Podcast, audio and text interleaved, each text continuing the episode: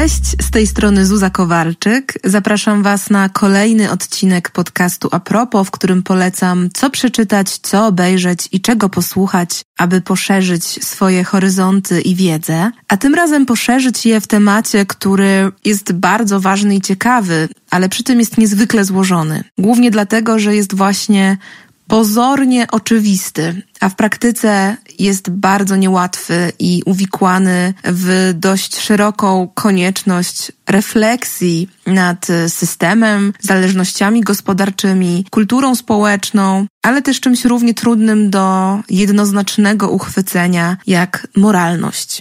Polecam słuchać tego odcinka razem z grudniowym odcinkiem a propos obowiązku troski, ponieważ będzie to odcinek a propos dobroczynności. No i właśnie, dobroczynności, czyli dokładnie czego? No bo nie do końca czynienia dobra jako takiego, ale bardziej tego, co zwyczajowo przyjęło się uznawać za czynienie dobra, czyli Wspieranie tych, którzy wsparcia potrzebują w jakiś sposób. Takim sposobem może być poświęcenie zarówno po prostu swojego czasu, jak i swojej wiedzy, kompetencji, w końcu pieniędzy. I zaczęłam od tego stwierdzenia, że dobroczynność jest kategorią pozornie oczywistą, a w praktyce bardzo złożoną, bo na pierwszy rzut oka ciężko doszukać się jakiejkolwiek rysy w czymś równie pozornie, jednoznacznie dobrym, jak właśnie dobroczynność. A jednak, choć z całą pewnością często, jeśli nie najczęściej, za filantropią, przelewaniem pieniędzy na rozmaite zrzutki czy wolontariatem stoją złote intencje, to kwestia ich realnego oddziaływania na ludzi czy społeczności, którym mają pomóc. A zatem kwestia tego realnego czynienia dobra nie jest już wcale tak oczywista. I warto zdać sobie sprawę z tego, na czym to rozdarcie, ta nieoczywistość polega.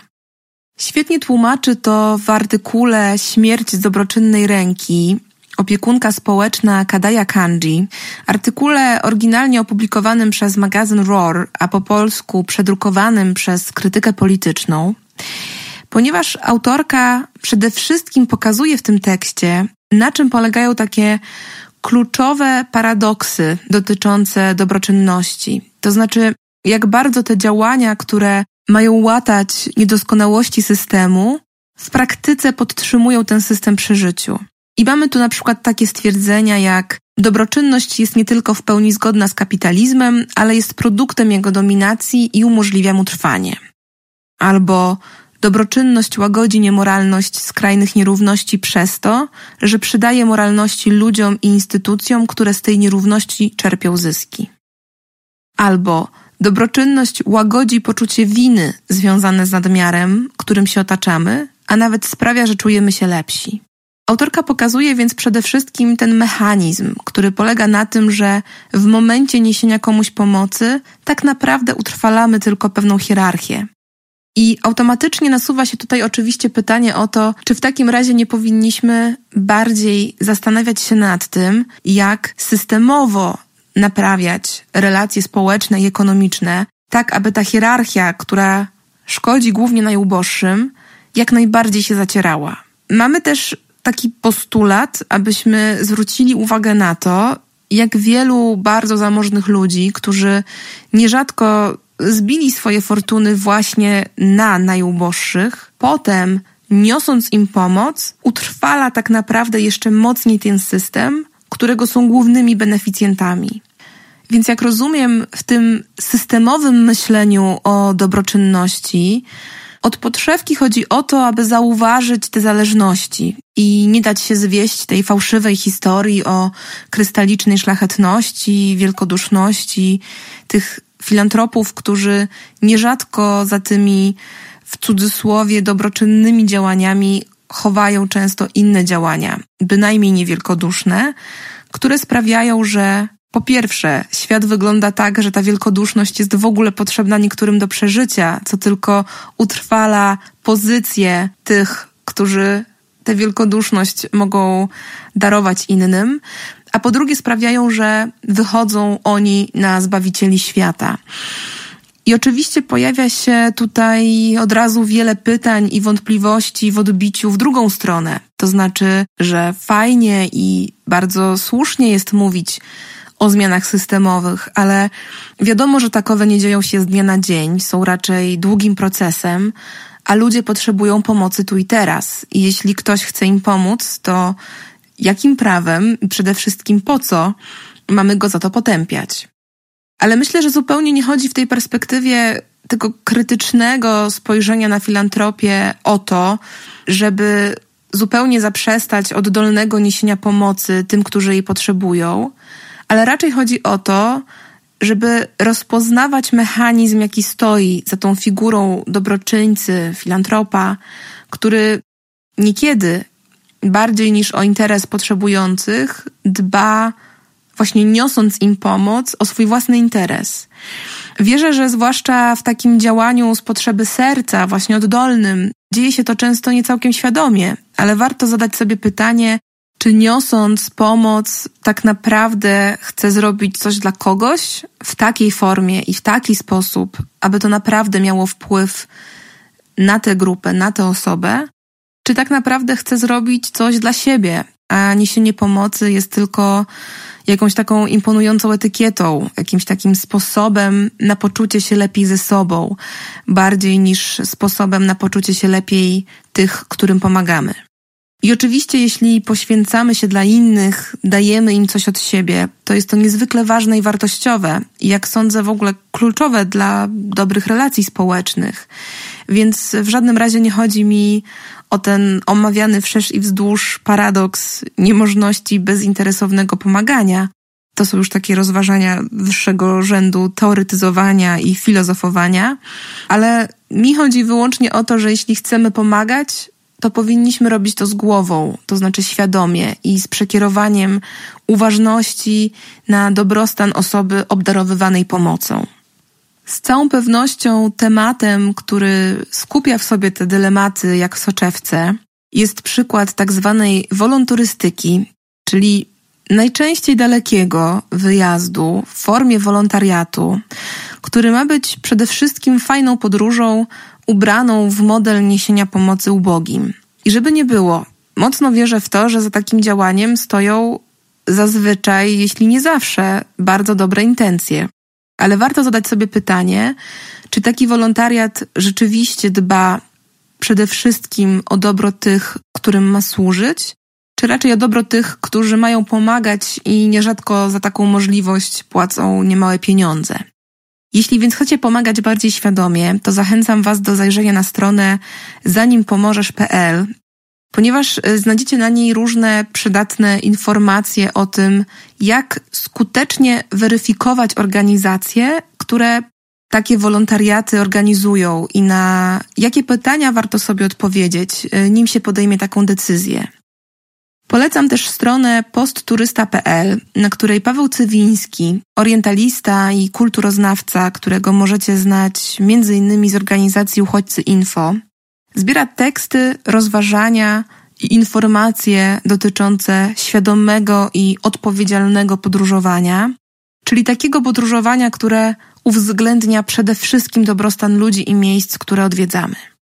A zatem wracając do tematu dobroczynności, Myślę, że postawienie tych pytań o formy, przyczyny, konsekwencje, ale też głębsze uwikłanie społeczno-ekonomiczne różnych modeli pomagania jest bardzo istotne, aby to pomaganie pomagało niepomagającym, a tym, którzy pomocy naprawdę potrzebują. I z tym wyzwaniem mierzy się w swojej książce Adam Leszczyński, autor, o którym ostatnio zrobiło się wyjątkowo głośno głównie ze względu na jego ostatnią książkę, czyli Ludową Historię Polski. A ja chcę Wam dzisiaj polecić jego starszą książkę, bo z 2016 roku, czyli Eksperymenty na biednych. Polityczny, moralny i ekonomiczny spór o to, jak pomagać skutecznie. Dodam bardzo ciekawą książkę, która mi bardzo poszerzyła horyzont patrzenia na kwestie związane z dobroczynnością, od takiej strony właśnie globalnej siatki zależności, w jakich te działania funkcjonują, ale również takiej kategorii przemysłu pomocy, jako czegoś, co w praktyce nierzadko wzmacnia takie imperialne zapędy. Na czele z figurą tak zwanego białego zbawcy, czyli białego człowieka, który przyjeżdża na przykład do jakiejś afrykańskiej wioski i ma zamiar nieść tam kaganek oświaty, a tak naprawdę działa z niezwykłą arogancją, poczuciem wyższości, całkowitym pogwałceniem dla reguł życia danej społeczności, jej realnego dobrostanu, dobrostanu lokalnej kultury. No w skrócie, pozycjonując tym samym siebie właśnie jako zbawcę, jako tego, który, która wie lepiej i tym samym ma prawo coś narzucać, bo chce pomóc. Tak naprawdę jest to temat takiego współczesnego neokolonializmu i pomocy mającej na celu forsowanie swojej dominacji. I ten temat Leszczyński rozwija na przykładzie Afryki w swoim zbiorze reportaży Zbawcy Mórz, który również bardzo mocno w tym kontekście Wam polecam, bo na przykładzie konkretnych historii Leszczyński pokazuje w tych tekstach właśnie po pierwsze losy konkretnych ludzi i to, jak te działania na nich oddziałują, a po drugie wyłania się z tych historii ten mechanizm. Natomiast bardziej teoretyczny, czy też szeroki namysł nad tym mechanizmem, głównie od strony ścisłego związku pomiędzy polityką, ekonomią a moralnością, przedstawia właśnie w eksperymentach na biednych, w której to książce pokazuje, jak zmieniały się pomysły na to, jak w cudzysłowie naprawić świat i jak zażarte i podkreślmy wciąż w większości nierozwiązane spory toczyły się i toczą w tym temacie. Leszczyński pokazuje, jak dużo w koncepcjach skutecznej dobroczynności było, jest właśnie tego imperialnego myślenia. Analizuje, które z tych pomysłów były zwyczajnie płaskie, no bo nie uwzględniały tego głębszego uwikłania, albo zwyczajnie głupie, ponieważ formułowane właśnie z punktu przeświadczenia o swojej wyższości i tych tak zwanych leniwych biednych, czy głupszych biednych. Ale pokazuje też koncepcje ściśle krytyczne wobec niesienia pomocy. Chociaż oczywiście kontruje, że zarzucenie tych działań w całości też nie jest oczywiście rozwiązaniem, bo co do zasady to jest słuszne, że obchodzi nas dobrostan innych ludzi, ale no właśnie, nieoczywiste jest to, jak go poprawić. Ciekawe są też jego rozważania powiedziałabym, bardziej filozoficzne, czyli rozważania nad tym, kto sobie rości prawo do tego, by kogoś ratować, w jaki sposób i w jaką stronę zmieniała się ta dyskusja na przestrzeni dekad, czyli między innymi to, z jakiego punktu o tym myślimy i mówimy, ale też czy mając na względzie wyższy cel, jakim jest poprawa dobrostanu ludzi, mamy prawo uprawiać na nich te tytułowe eksperymenty, czyli próbować różnych form wsparcia, bez pewności, jak one zadziałają w praktyce. W skrócie, Leszczyński rozkłada ten cały złożony łańcuch zależności na czynniki pierwsze i udowadnia, jak bardzo jest to niejednoznaczna kwestia i jak wiele różnych czynników trzeba w przypadku tak zwanego skutecznego pomagania wziąć pod uwagę, jeśli chcemy ten globalny system naprawdę gruntownie naprawić. Bardzo ciekawa lektura, którą ogromnie Wam polecam. A dobrym uzupełnieniem dla niej są dwie anglojęzyczne książki.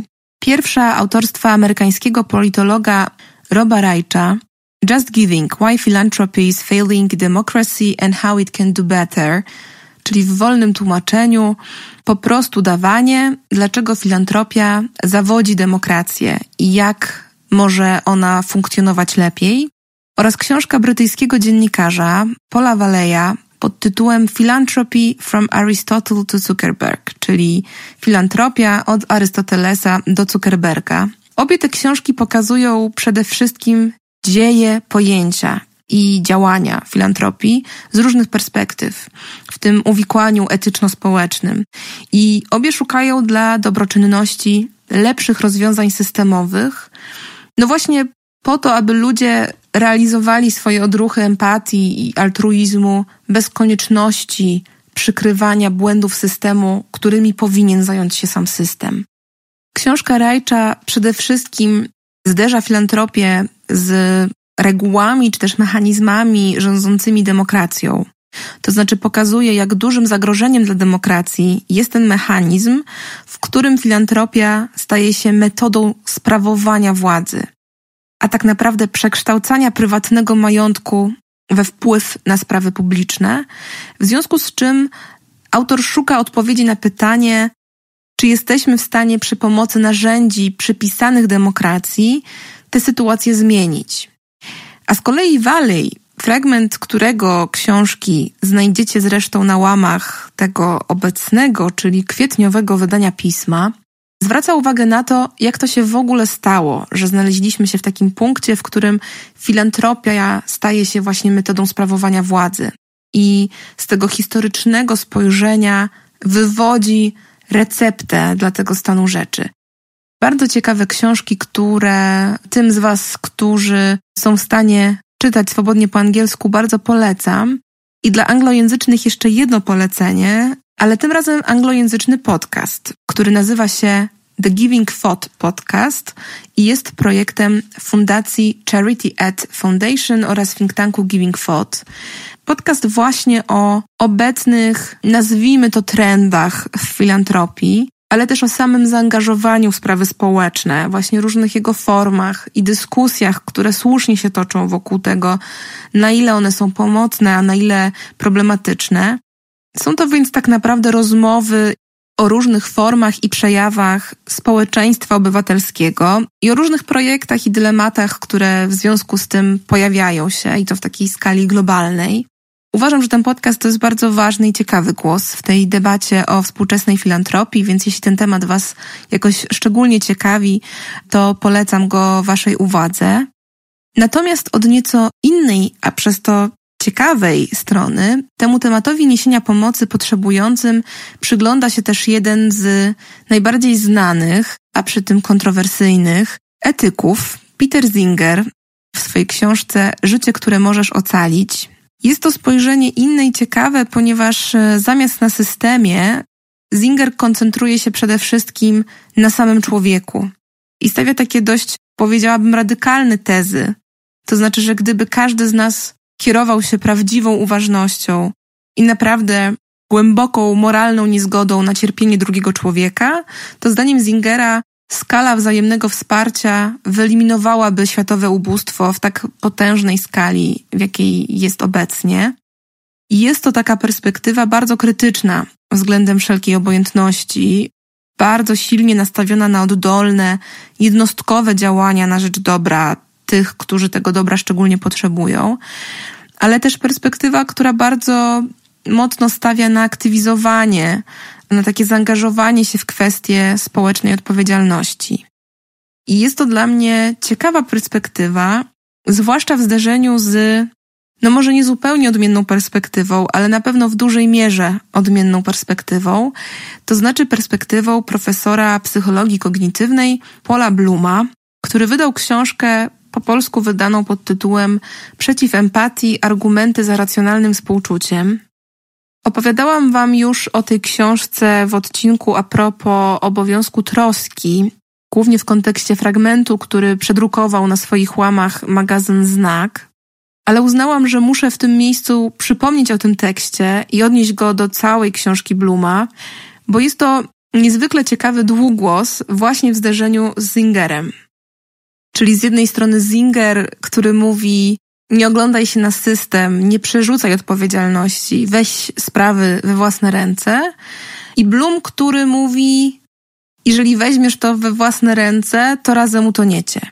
Ponieważ Bloom przede wszystkim przygląda się zagadnieniu empatii, robi to z bardzo różnych stron i pokazuje, że podobnie jak dobroczynność, współczucie nie jest jednoznacznie dobre lub złe, ale przede wszystkim jest o wiele bardziej złożone w swoim działaniu i wpływie. I zwraca uwagę na to, że niesienie pomocy w wyniku takiej dogłębnej empatii jest bardzo niebezpieczne społecznie, ponieważ zdaniem Bluma współodczuwanie może być destrukcyjne dla tego, kto współodczuwa, a przez to jest nieskuteczne.